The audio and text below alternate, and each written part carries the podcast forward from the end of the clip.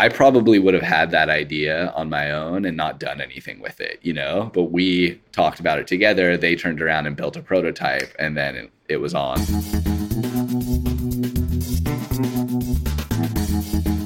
Hello there, and welcome back to the Sports Pro podcast. As ever, you're in for a few minutes of audio delight with your host, me, George Breer, and my fellow esteemed colleague, Mister Tom Bassam. This week, we're going international. Uh, Tom, how are you? Yeah, I'm very well, George. Um, where are you dialing in from? I know you're absolutely bursting to tell us. I thought the international tidbit would get you going, but yes, I'm dialing in from Singapore as we prepare in earnest for tomorrow's uh, SportsPro APAC uh, conference, where we'll be looking at the future of sport in Asia. So I'm dialing in from the Marina Bay Sands Hotel in Singapore uh, in preparation. So very oh, excited. It's all right for some, isn't it? Um, Okay, mate. Well, yeah, as you're, as you're in Singapore, why don't you uh, give us a little run through of uh, what you're looking forward to seeing over the next few days? Um, yeah, SportsPro APAC, always an interesting event, like a, a some, some like a bit of a sort of, I mean, it's so varied, that, that area of the world, but there's a lot to lot to talk about, I guess. Yeah, for sure. One of the interesting things for me, of course, is having not been at SportsPro when the last um, SportsPro APAC conference was held. So I think it's been a four-year hiatus now since we were back. So from what I'm hearing, there's a lot of excitement for us to return, and there's definitely lots of developments, of course, that have happened since we were last there. So I'm definitely interested to hear how the industry shifted in the in the previous four years, and in particular the impact on COVID. Just anecdotally, the response to COVID is obviously very different um, to what we see in, in Europe and the U S typically. Uh, so it would be interesting to see what the impact of that is on sport, and as Asia's still in that sort of hybrid market, really, between being fully back to things and still being restricted in some way. So that would be interesting. In terms of the sessions, obviously, I'm, I'm looking forward to sitting down with Katie Sadler, um, the C E O of the Commonwealth Games, to review Birmingham. And I know from seeing some tidbits from what's being shared, um, there are some interesting and cool plans for the future. Obviously, I'm going to be delving into the I P L rights myself. So hearing from Sanjay Gupta from Star India will be a really interesting session, particularly given how their rights market will have shifted dramatically with the I P L um, not going their way in the broadcast format. And uh, finally, I'm, I know we're kicking off tomorrow with Sun Huang, who's the C E O of Endeavour China. So really excited to lift the lid, really, on the Chinese broadcast market. A new learning area for me. Yeah, that's definitely an exciting one. Um, China is such an interesting market at the moment, uh, given its kind of half it, as you said, half in, kind of half out outlook, and yeah, Endeavour being such a sort of new, newish player really in that space. So yeah, excited to see those sessions when we uh, get the old beanbag chance here in the U K. You're not going to be setting your three a.m. alarm, Tom, to to dial into the sessions. Um, as much as I love watching SportsPro events, I, uh, I I don't think I can quite excuse myself the time to to, to do that. You need your beauty sleeps for the uh, social clips. Yeah, you. Yeah, for, if everyone can't tell, um, if they think I look bad now. Wait, wait until you see me at three a.m. Uh, well, um, before before we we we kick off um, with our special interview this week, which uh, we're delighted to welcome Eric Stark, who is the co-founder and president at Slate. We'll be speaking to him um, a little bit later on, but should we quickly have a look at some of the news stories doing the rounds this week, Tom? Yeah, let's go for it. Great. Well, first and foremost, it, I think we should probably start with Saudi Arabia's bid, or reported joint bid, for the twenty thirty Football World Cup, as has been reported in the Times, looking to partner with Egypt and Greece for a sort of multi-continental winter tournament format. Did you see that report, Tom? I did. I did. Really good read. There's a lot of kind of interesting tidbits in it. It's a Martin Ziegler story, great journalist. And it's a fascinating proposal, really, when you think about it. So that's three continents, three countries, three football confederations, which obviously is crucial in these kind of situations. Uh, it seems to have been like rumbling away for a little bit of time. There's a few reports knocking around various bits of the regional presses in each of the countries about meetings that have been held between the F As leading up to this. But yeah, I mean, so essentially the story is that Saudi Arabia, Egypt and Greece are going to jointly bid for the World Cup. This would be a World Cup, again, that's played in the European winter. So there's that kind of issue to contend with.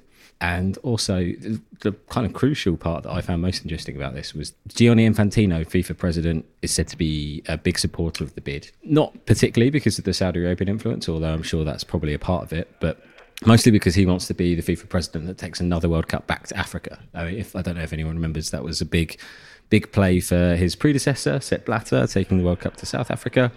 Um, but Gianni Infantino apparently is very keen to um, to take the tournament um, back to that continent. Uh, he's obviously done a lot of work there recently with the uh, African Super League, which we've previously discussed on, on this podcast. And for him, I think this would be a kind of a, a legacy a legacy establishing tournament. Uh, I mean, uh, it couldn't really be much more controversial, I think, given the, the sort of lead country in it, Saudi Arabia. Um, they're said to be wanting to kind of, well, wanting to or offering to pay for the other infrastructure projects uh, in Greece and Egypt that would be needed to support the tournament. So that'd be stadia, I imagine, probably some tra- some transport stuffs too. Uh, it continues their sort of twenty thirty vision, sport washing kind of agenda, doesn't it, really? Yeah, as you say, it, it's a very ambitious bid looking across those three continents. And again, looking at another winter tournament, um, I'm sure Qatar's effort at that this winter will be an interesting blueprint for them to go for and, and probably want to learn from. But they do seem to be trying to, as you say, sort of tick off the support boxes, right? Looking at that African infrastructure um, and bringing football back into the African remit, again, is, is a key project of Infantino's. It's unsurprising to see there was some pretty vocal disapproval from Alexander Čeferin, who understandably put his weight well and truly behind Spain and Portugal's rival bid. And there's also, I know, one from South America as well. But uh, this one sort of transcending three different continents, I think probably it looks to... It's probably Saudi Arabia's easiest way in, right, is gathering support from as many corners as possible with as many competing agendas as possible, as you say, with the, the overarching goal of their entry into these big sporting tournaments. Yeah, I definitely don't think Saudi Arabia could host this alone. Do you think that's more from an infrastructural point of view or from a support and, I guess, political point of view is probably the best way of putting it, right? In terms of gathering the, the requisite votes, et cetera, and the requisite support in which to push this through. Or maybe both. Yeah, exactly. Uh, the yeah, I mean, you've got here, by bringing together those three different confederations, um, you're going to be able to bring in votes from all of them. Um, although I'm guessing the, the UEFA vote will probably largely fall behind Spain and Portugal. In some ways, you could see this as a slightly odd political move for Greece, but given their sort of the geographical closeness with those with the, with the two other bidding countries, then maybe it's less of a surprise. Uh, but yeah, I, I certainly think by getting C A F onside, the African Confederation, that's a really big play here. Um, it's obviously a, a very big confederation, one very much under the kind of control of FIFA at the moment. So uh, for Saudi Arabia, it's a, it, it could be a, a geopolitical um, football politics masterstroke. I still don't necessarily think it'll win. I think there's probably going to be enough opposition from elsewhere, but stranger things have happened. We are going to be coming off back-to-back World Cups in Russia and Qatar. So I don't necessarily think FIFA needs this, but it might well get it. And so you don't see it succeeding, right? Uh, I, I'd like to think it doesn't happen. Um, I, I don't think that, I don't think countries with records such as Saudi Arabia when it comes to human rights should be awarded major tournaments, especially when they'll essentially be just purchasing them um, by paying for things in other countries. But uh, with FIFA, you can never really rule anything out. They don't they don't seem to really take much sway of public opinion or decency. So, um, yeah, uh, it remains to be seen. I, I still think that UEFA Portugal was the favourite, but what goes on in those murky rooms in Switzerland is um, open open for debate. Yeah, beyond anyone's best guess. Well, as I said, obviously stress that those are just reports, um, right? Nothing formally announced. So we'll we'll make sure we keep an eye on that. Um, and obviously it comes back off the our discussion of that Olympic um, potential bid as well. So uh, maybe uh, we should stop predicting uh, the future, Tom, in the way that we have done with Cazoo. You you turned Nostradamus a few weeks ago as uh, you uh, as we discussed their business realignment plan, and um, you were pretty confident that it would result in a few European sponsorship deals being up for grabs or newly up for grabs as Cazoo pulled out. Well, it looks like uh, the writing's on the wall there.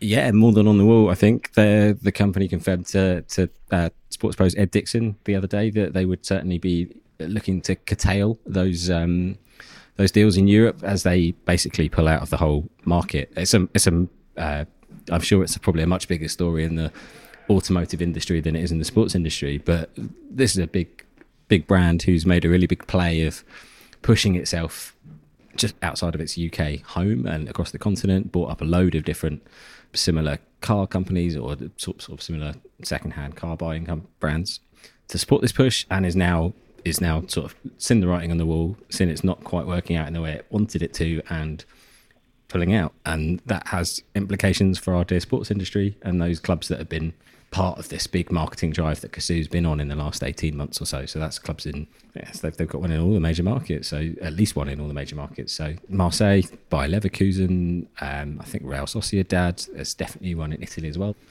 Bologna, that's the one. I imagine those those deals will be wrapped up at the end of the season, and those clubs will be having to look for other partners. It's uh, it's a shame. It's not entirely unpredictable, and uh, a time of great uncertainty, I think, in the in the sports sponsorship sector, uh, probably not what was needed. No, you say that. Of course, there'll be lots of English clubs and, and British sports properties that will be on quite high alert as a result of this announcement. Just off the top of my head, there's a vast number of properties, let alone teams, um, involved with Cazoo in some description. Of course, the Hundred being have, have placed big bets behind Cazoo or with Cazoo. Um, of course, darts, horse racing, snooker, rugby, um, football. Uh, I can think of three or four Premier League, cl- at least two Premier League clubs that have Cazoo shirt sponsorship deals. Do you see this being isolated to mainland Europe, or do you think it's going to cross the channel and there are some precarious deals um, in the making? Careful here, Tom, because we do know what you say does turn into reality. um, uh, they've, Cazoo's indicated for now that it's going to be um, keeping hold of those those deals in the U K. I think it's going to be. I think the, the U K is going to be the area where it consolidates its business.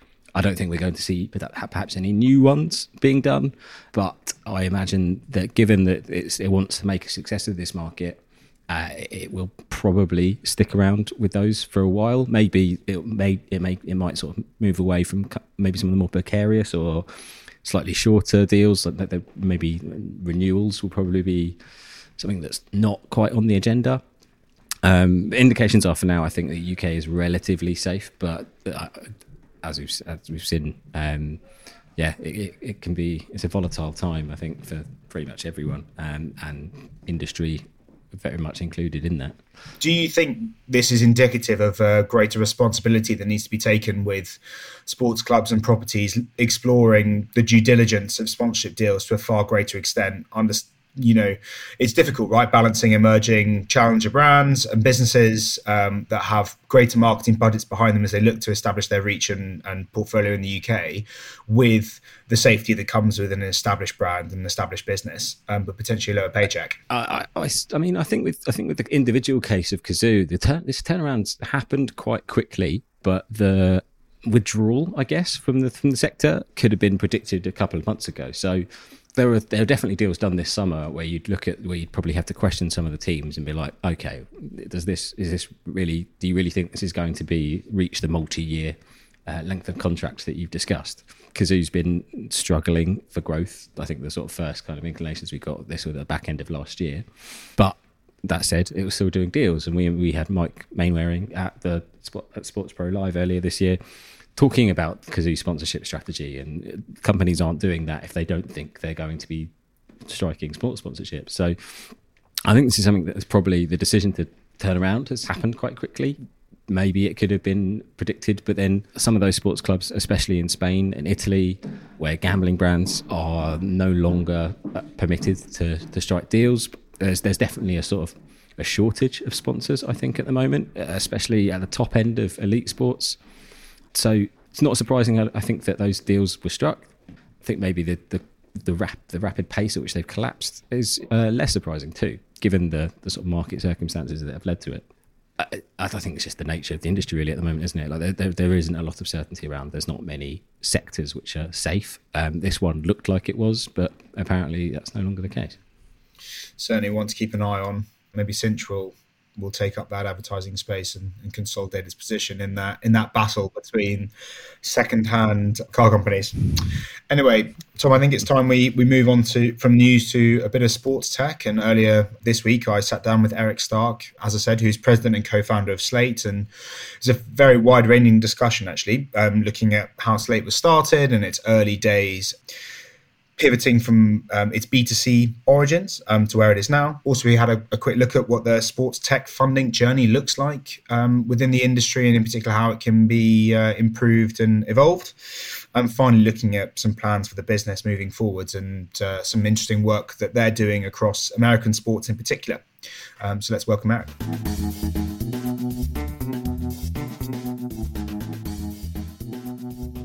Well, I'm delighted to be joined by Eric Stark, who is the president and co-founder of Slate. Now, for those that don't know, Slate is a creation platform that allows you to produce quality and branded social media content across every social media channel. Now, Eric's had a, a rich career across teams and the organisation itself within the N F L, so I'm delighted to welcome him onto the pod. Before we delve into the, the product and what it does, I wanted to understand, how did it come about, right? How how did uh, how did Slate come into existence?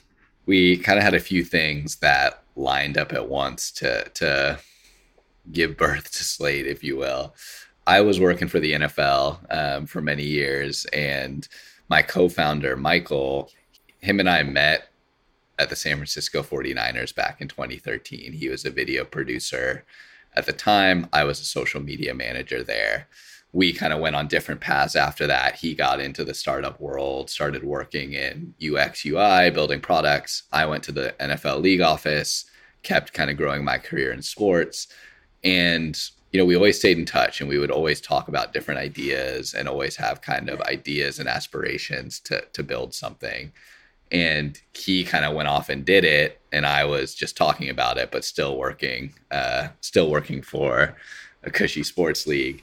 Uh, but, you know, he created a tool that basically became the precursor to Slate with uh, two other co-founders. One of uh, one of them's name is Will Brook, who is um, our C O O now.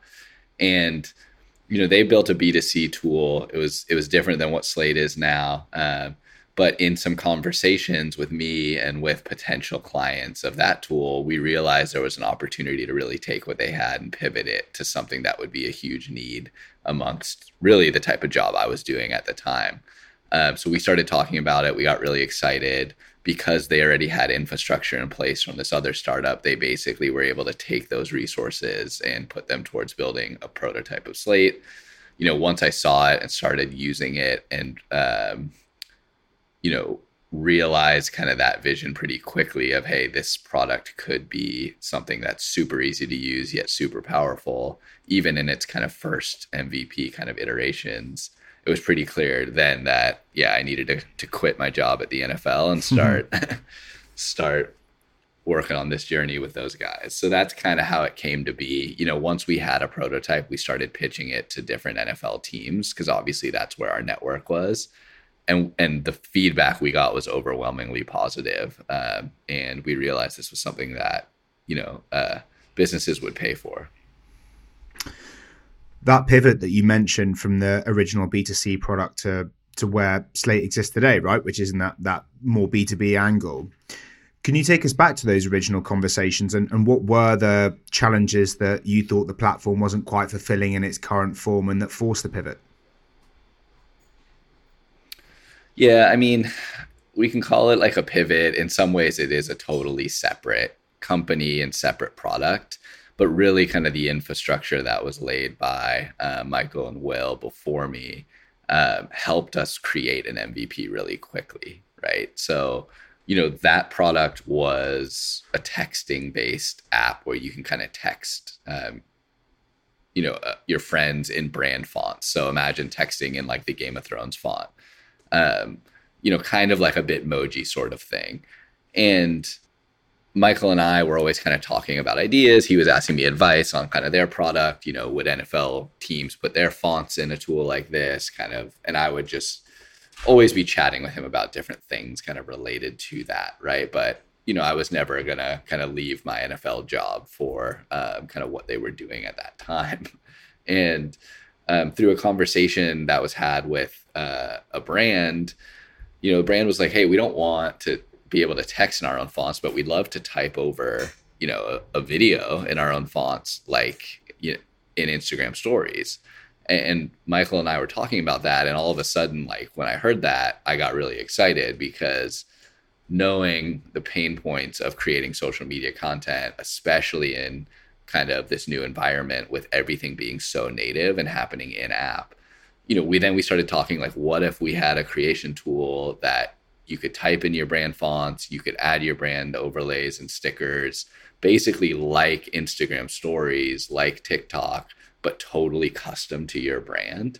Uh, and that you could control that branding from the back end and switch it out at any time. And really that's like where the idea for Slate came from. And we got super excited about that and started doing research, started kind of seeing if it existed and realizing it didn't, definitely not in the B two B capacity and the enterprise capacity that we had in mind. And, you know, they were kind of at the end of the road, I guess, with the, the other part of the project of like, okay, you know, this B two C thing, they took a big risk and were actually quit their jobs to start this company from scratch, right? And it had been a year or so. Yeah, really kind of that risk that they took and like foundation there then led to to Slate, right? Because then they were able to say, look, let's just take our resources and build this because this is a good idea. We're excited about it. I was kind of a proof of concept, having being working in the industry at the time and saying, look, this is something that could do really well as a B two B SaaS company and, you know, a tool that I think is really needed, not just in sports, but amongst all brands. And I probably would have had that idea on my own and not done anything with it, you know, but we talked about it together. They turned around and built a prototype and then it, it was on from there, basically. So it almost sounds as if you operated a an interestingly dual role of co-founder, but first adopter or early adopter, and um, probably allows that right to give you a unique insight into its utility and its actual value to the end user. When you started taking that out into market with other sports teams, and I'm, I'm assuming it probably started with the N F L, given your own contacts, was the reception similar? Did you find those challenges existed across other franchises? Absolutely. Yeah. Yeah. We realized really quickly that um, like we had overwhelmingly positive feedback as soon as we kind of brought it to teams and to market, you know, and we had a lot of deep connections within obviously the N F L, but other sports as well. You know, we were able to kind of sign on, I think about ten to fifteen N F L teams within a month. And this was just with kind of the prototype of a tool that, you know, was not nearly as robust as it is today. Um, and, and we started quickly getting other customers um, outside of the N F L and and starting to outside of sports as well. So yeah, uh, we got really positive feedback really early on. And it was very clear to us that we were solving a pain point that needed to be solved and uh, that there was a lot of opportunity there for us to to build something. And we've talked a bit about those pain points. So I assume a simple question, but how, how does the product actually work? Can you take us through Slate and, and what it does and, the, and that the challenges that it does solve? Yeah, totally. So it, it Slate's a content or a cloud-based content creation platform. It basically enables brands and businesses to extend their brand guidelines across kind of every creator touch point. Um, so what you're able to do is upload your brand assets and control all of your brand creative through a dedicated portal, and then activate that through a very easy to use content creation app that is in a way kind of white label or custom to your brand. So this content creation experience really emulates, again, how native social content is created. So typing in fonts, swiping over filters, searching stickers, but all of that creative is kind of custom pre-approved by your brand. Then anyone who is now creating on behalf of that your brand is able to do so in a way that's super quick and easy, looks really native and authentic to social media, but also is true to kind of the brand through line and brand standard. So it not only helps kind of keep social media teams nimble, helps them do more with less resources, which, you know, you'd be surprised at how few resources even the biggest brands in the world have for creating a really high volume of social media content.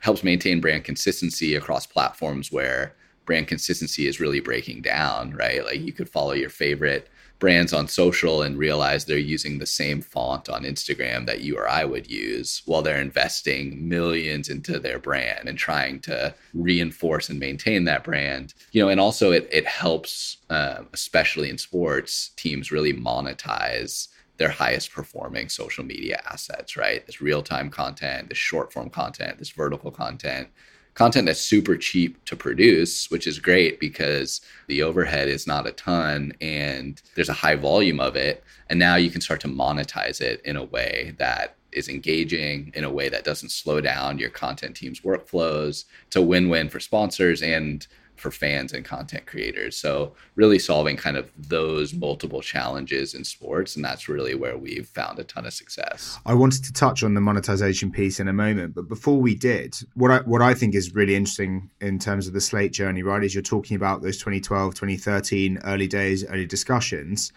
There's probably a few platforms that you need to be worrying about at that time. It was the Facebooks, the Twitters, potentially early stage Instagrams. Whereas now it's a litany of platforms, but also of surfaces, right? So whereas Instagram may be known for its stories, that's across the board. And the rise of TikTok, et cetera, how important has that platform become now where, as you say, teams are sometimes under-resourced and need to be agile, but need to produce a vast quantity of content across an exponentially increasing number of channels and platforms? You know, a few years ago, Reels and TikTok weren't a priority. Some didn't exist.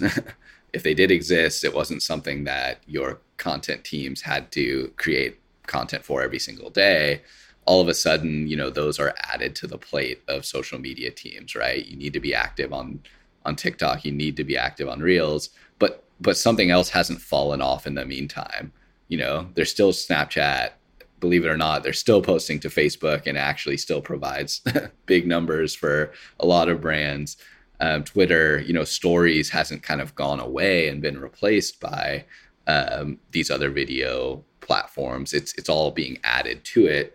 Um, and, you know, you're not hiring a new staff member every time this happens, right? So just a new thing gets added to kind of your social media team's plate.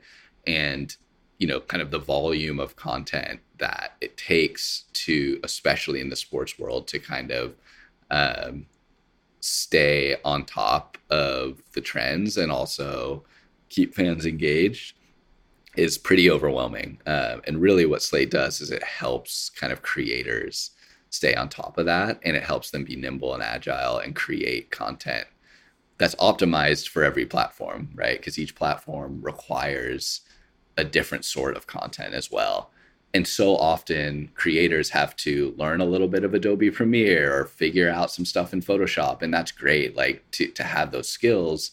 But these are tools that are made for, you know, editing feature length films and designing, you know, billboards and anything else.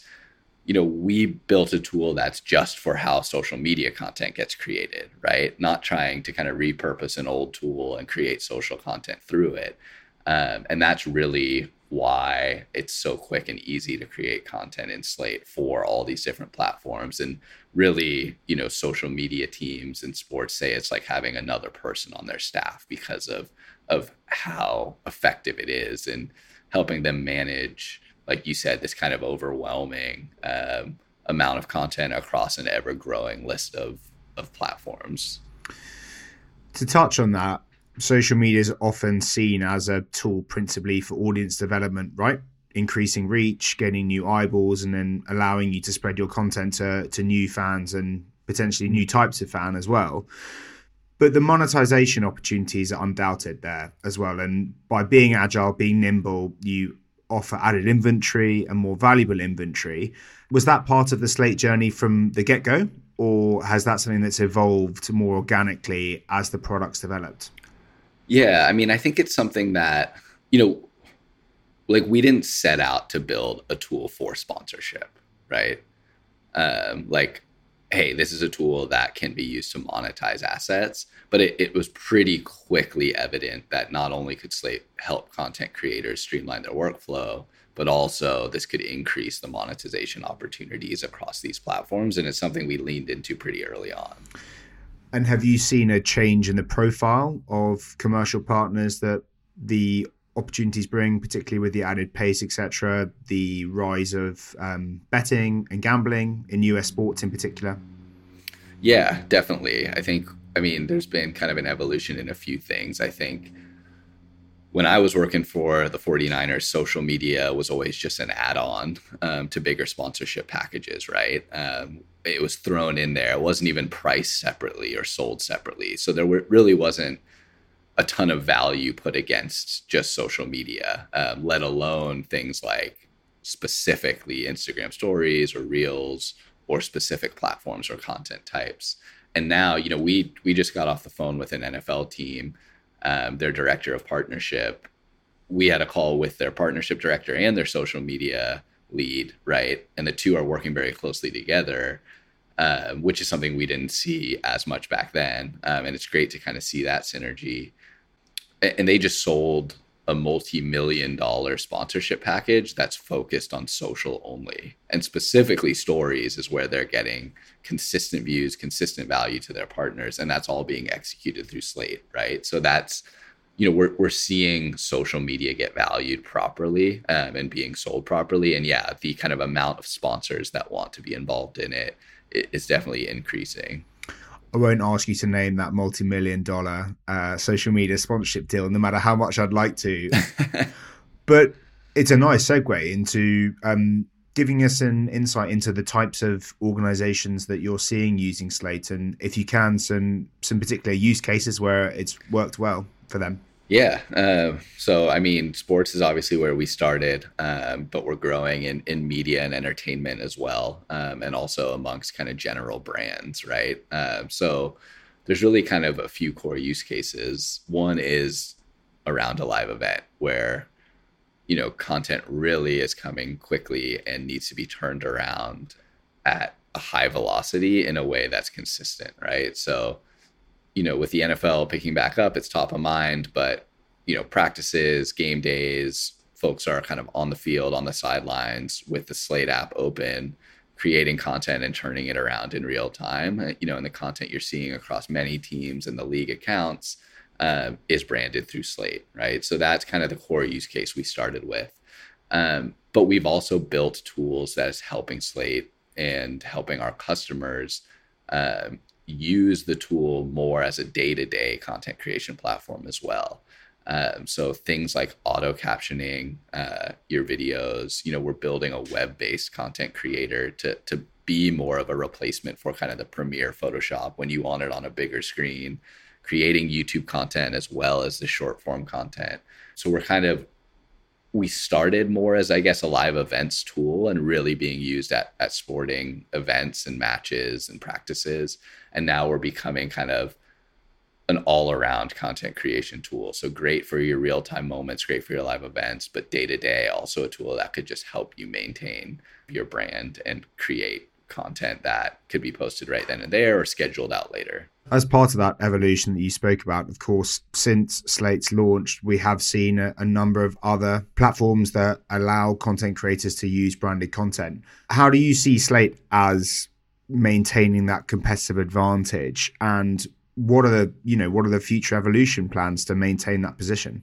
Yeah, good question. I think we have the luxury of being kind of a, a first mover advantage in the niche that we're in, right? So there's there's big kind of content creation platforms. You know, Canva always kind of comes to mind as really the one that we get kind of compared to a lot. But, you know, we built Slate knowing that Canva wasn't meeting our needs in the roles that we were in, right? Like the customization and flexibility of Slate kind of stands out against all of our competitors right now, mixed with the super ease of use, right? Which are two things that are kind of hard to bring together. Like very enterprise, very customizable, but also really, really easy to use. So the creation part of it almost is like a B two C tool, right? Like any app that you could download and create content. But the customization of the branding is fully enterprise. And that's really what's needed on social, because social media content needs to be created quickly in a way that uh, is super easy for creators, brand ambassadors, anyone.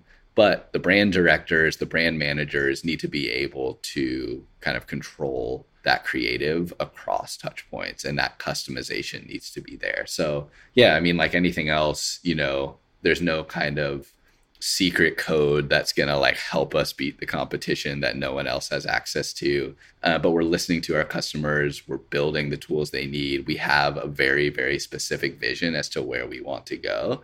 And we do feel like some other tools, you know, that are kind of trying to do similar things are going to be a step behind because they're kind of looking towards our roadmap, and we're not copying anyone else's roadmap. We we know where we want to go, and we don't see anyone there yet. So we're just going to keep listening to our customers and building the features that um, we know are going to help take their uses to the next level. And in terms of those evolutions and being nimble, how important is it to have that, you know, that clear roadmap identifying where the developments are taking place with a appreciation and a, a laser focus as well on the innovations that are taking place outside of the business? So the platforms, the users, and the formats. Um, how is what's the balance between, you know, staying in your lane, knowing what you need to do internally, but also understanding that the way content is created and consumed is changing rapidly and all the time, and the business needs to be able to adapt to that? Totally. Yeah, it's a challenge. I mean, we have to stay. We we could have a roadmap that has features that are, you know, if we got to everything, would take years to build. But in that time, you know, things are going to be changing really quickly, right? Like you said, with the trends and the platforms and how content is consumed. I, I think you have to obviously always be up to date on that. And a lot of it comes from really like knowing and understanding our customers and listening and hearing kind of what are they anticipating? What are their challenges, right? At the same time, while always trying to be up to date on what could be coming and what the trends are with creation and the social platforms, I think you do also have to always have kind of like a guiding kind of North Star that you believe no matter like what, you know? And for us, it, like we believe there will always be a need for brands to create video content, no matter what the platform is in the future or where it goes, right? And you kind of see that from stories to TikTok and TikTok to Reels and whatever else the next kind of platform may be. You know, short form video content, branded content in a way that is very consumable to audiences, we don't feel like it's going away. Now, kind of the packaging may change a little bit. The platforms that are most popular may change a bit, but brands are always going to need to define themselves, you know, in different digital spaces, and engaging kind of short form content, you know, we don't believe will ever kind of go away. Um, so those are the things that get us excited about the next five to ten years, and why we have like a vision that kind of goes beyond just Instagram stories, for instance. You know, we think it's it's a lot bigger than that. And we're used even for content on, you know, some some brands owned and operated channels because they're trying to bring this sort of content to their mobile apps, right? So again, it's less about kind of the platforms that we're following and more this or that we kind of believe in, and more about, um, you know, the need for businesses to engage audiences in this way, we don't think is is just kind of a short-term fad. Well, yeah, things like stories on Snapchat may kind of come and go and be replaced by a different platform. We've talked a lot about that B two B business case that exists, but I find it intriguing given the recent rise towards creator-led content, um, particularly from celebrities, but also from the average fan, right? There is a huge rise now and, and a big push towards utilizing fan-led content, um, both from teams themselves and from the overarching leagues.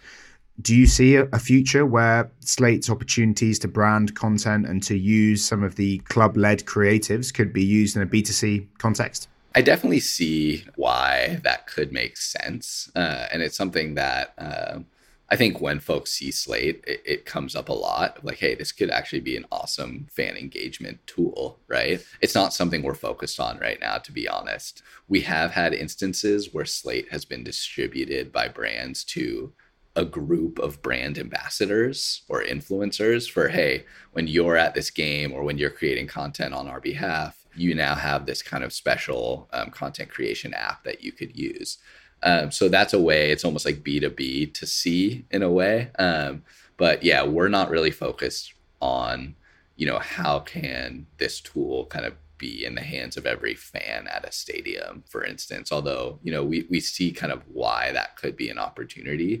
There's just so much opportunity for us and so much work to be done on, you know, how we're serving the marketing and social media teams and and potentially influencer marketing teams across brands, both in sports, outside of sports, and really the closest kind of we would go, we'd be more focused on going to like smaller businesses and, and their needs for content creation and looking for a Canva alternative, um, which we've heard a lot, ver- than going kind of B two C, if that um, if that makes sense. Moving on from the from the product now, obviously SportsPro and Slate have uh, a history that extends back to uh, back many years, but also um, in particular with Ignition, our sports tech focused uh, online event that took place in January this year. And of course, Slate were the winners of our inaugural Sport Innovation Award alongside the D F L, um, which sort of celebrates the next generation of startups that are changing the world of sports business. We created that platform for many reasons, but one of them being the the gap in the market that exists when it comes to sports tech, both in the way it's funded and in the way that it is marketed. I wanted to take you back to those in early days with Slate and some of those funding rounds. How easy did you find it to access those early investment funds, and, and how did you go about it? Yeah, good Good question. I mean, I don't think fundraising is is ever really easy, especially at like a super early stage, right? Where you don't have, you know, a ton of traction. Um, and there's a little bit of traction, there's product, there's an idea, but, you know, maybe fundraising is easy if you've built a massive company already and sold it and you have kind of that founder name and recognition.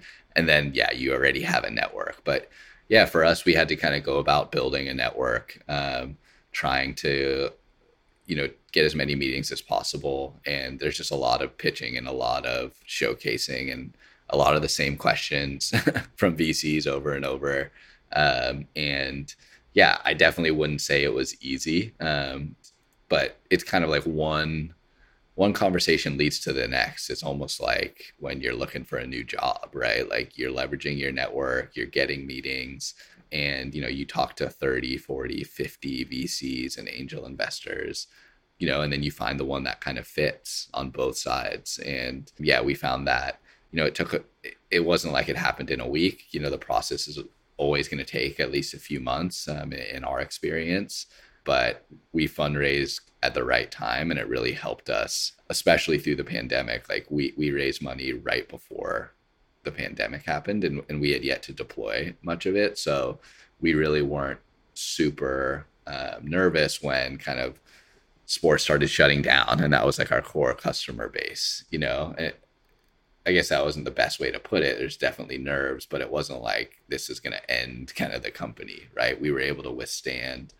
some months where things were really really quiet and then really kind of spark a ton of growth that that summer of twenty twenty, um, and have been growing pr- pretty rapidly ever since. Before I, I go back to that that funding question, I, I wanted to, to, it's an interesting segue into to COVID and how the pandemic impacted your business. Of course, from a financial standpoint, having just raised, it obviously does help things somewhat and cushion the blow, but did it impact the operations and the use case for the product? It did. It did. I mean, in some ways, it made social media more important than ever, right? Which which helps kind of a tool like ours. But, you know, at its core, we were, especially when we started, like I mentioned, we were a tool that was based around live content creation, right? And most of our use case in sports was in person at a game, at a match. And all of that shut down. So our use case really slowed down. We also had, we were transitioning from basically an initial pilot offering to, to starting to sell kind of annual deals right around that time. You can imagine it's a very hard time to kind of negotiate with a sports team or league to sign on to anything for a year and kind of re-up. Um, so yeah, we definitely saw kind of a slowdown um, around the first few months there. But once sports started happening again, you know, without fans, you know, a tool like ours became more important than ever because, one, there was less resources. They're definitely not going to hire that extra social media manager or, you know, graphic designer at that point. And two, social became the focus of fan engagement, right? Because there wasn't the in-person touch point. Um, and then there's the sponsorship revenue, obviously, to recoup uh, and apply that to social media. So we really saw a slowdown in kind of the spring um, and like early summer of twenty twenty when everything was shut down. And as soon as kind of like the N B A came back with the bubble, you know, M L S was back, some international games were back. Uh, we saw kind of an explosion in use and interest because there was a big focus on social media. But at that stage, we really needed the games and kind of events to be happening for the use case. You know, nowadays, our platform gets used more just for any type of social content and, and day-to-day stuff as well as the events. But but at that point, we really were kind of a, a live event sort of a tool. And did that cement internally the strategy to being beyond just those live events? Or was that always in the roadmap? It did. It it did in, in a lot of ways. I mean, I think we, our initial hypothesis was like, yes, we're we're best for kind of real time and live events, and you know, it's better to be kind of an all around tool. But at the same time, a lot of brands are doing experiential content and like live event stuff, not just in sports. And that shut down for a, a lot of brands, and, and didn't come back for other brands as quickly as it did for sports. You know, you think of like brands like Nike's of the world, you know, all the kind of experiential moments and events that they activate at in like a pre-COVID world, or, you know, movie studios or anything like that. We still think that kind of the real-time nature of social has application well beyond sports, but it did accelerate our product development to be more of an all-around content creation tool, a desktop tool, you know, things that, um, aren't just really as focused on events. And that definitely made that quicker than I think we had initially planned on. Sounds like a happy marriage of circumstance and planning. Yeah. And I wanted to return um, briefly to, to the funding era that we briefly discussed, and a, a, a quick look at some of the early investors in Slate um, includes the Green Bay Packers and the Will family, who obviously have um, strong ties with the Minnesota Vikings and Orlando City from the M L S. It is fairly frequent in sports to see sports tech receive funding from teams, clubs, and prominent individuals within the space. Did you find it helpful almost having a client base that also could act double up as an investor? And was that because that's where you found that the funding most freely available, as opposed to maybe a dearth in venture capital um, opportunities, private equity opportunities, or, or other investment angles? Yeah, I think definitely at the kind of pre-seed stage where we were when um, we got those investments, again, like super, super early. It was easy to get, it was easier to get in front of kind of sports tech funds because our traction was in, in sports, right? I think we were already working with both the Packers and the Vikings when we were having those conversations. And a lot, you know, it usually happens the other way around where they'll kind of get pitched by um, a tech company and then go to their teams and say, hey, would this be something you would use? And kind of get that, um, that kind of use case proof from their internal groups, but we already had that. So it definitely helped make it kind of easier conversations. And yeah, you know, both have been really amazing partners for us, have helped kind of guide us through a lot of kind of the the questions and challenges we had early on. And obviously the funding itself, like I mentioned, was just a huge help to get through kind of those early days in, in March twenty twenty and know that we, you know, be able to kind of make it through whatever would come and then be able to to go from there. So being in sports definitely helps us raise money from sports tech funds easier, I would say, than kind of a broader V C. And, you know, as we've kind of grown and grown more outside of sports, we're we're getting more interest from um, venture capital that is more broad and, and have some partners that aren't sports specific, as, you know, our use case extends more to all types of businesses.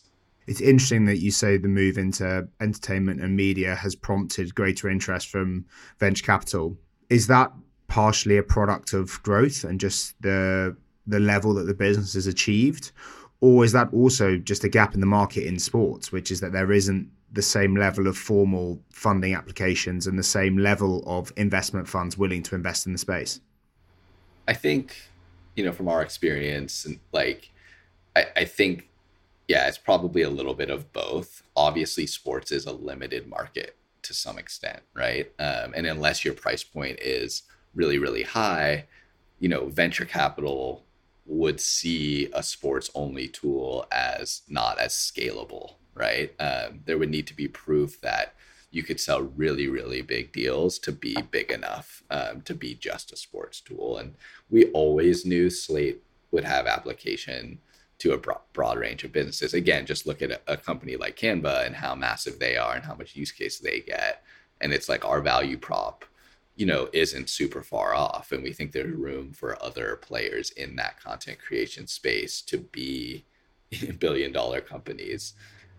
But I do think, you know, the V Cs, it's kind of a funny game because they want to get in early, right, before things take off, but they also want a level of proof before they get in, um, which is kind of, you know, sometimes contradictory, right? So a, a lot of V Cs at the when we didn't have any customers outside of sports would be like, well, you know, how do I know you're not just a sports tool? And it's like, well, you know, we're only a few people and uh, we're selling to getting the most out of kind of the network we have before really trying to extend ourselves super th- thin. But like clearly the tool has application for other businesses for, you know, content creation and social media, which is a pain point across markets. But until we started gaining that traction ourselves, you know, then more interest comes, right? And it's kind of that that game of like, okay, we, we need proof, but we still want to get in early enough before there's too much proof and your value is too high. Um, so yeah, we've definitely seen kind of that interest again. I think for a lot of V Cs, like they, they look at kind of the sports market from the outside as kind of its own bubble. Some of them I think are innovative enough to know like sports is kind of a, a leading edge, especially when it comes to like engaging audiences and that, you know, things that sports teams are doing does lead the way in a lot of areas of marketing and content and social media for other brands. And that application could easily extend to media and entertainment, you know, uh, and the whole brand ecosystem that lives around sports, right? You think one of the N F L's biggest partners is Pepsi, you know, uh, there's a, this whole brand ecosystem around the sports world where we feel like starting in sports really helps us springboard into all of these other places, media, entertainment, brands, fashion, fitness, kind of they're all involved in that in that world. And it's not such a huge jump to start expanding to these other companies. Very interesting. And um, thank you for sharing your views. Eric, before, um, before I let you go, um, I just wanted to ask for those listening who may have a use case for Slate or who are interested in the product, where should they start? What's the, the next step for them? Yeah. Um, so our website is slate teams dot com. Uh, that's probably the best place to go. You know, there's resources there, case studies. Um, you could request a demo um, right there from the website and it'll it'll go to us directly and we could set up a call. Uh, but that's probably the best place to start is, is our website, slate teams dot com. Eric, thank you very much for your time, for sharing your views on quite a v- wide variety of topics, I think. Yeah, thanks, George. Good luck uh, at the event in Singapore. Sorry, we couldn't be there. Next year, we'll have to come, though. Exactly. Next year, indeed. Well, once again, thank you very much, Eric. Enjoy, uh, enjoy the rest of your day, and uh, I'm sure we'll catch up soon. Sounds good. Thanks, George.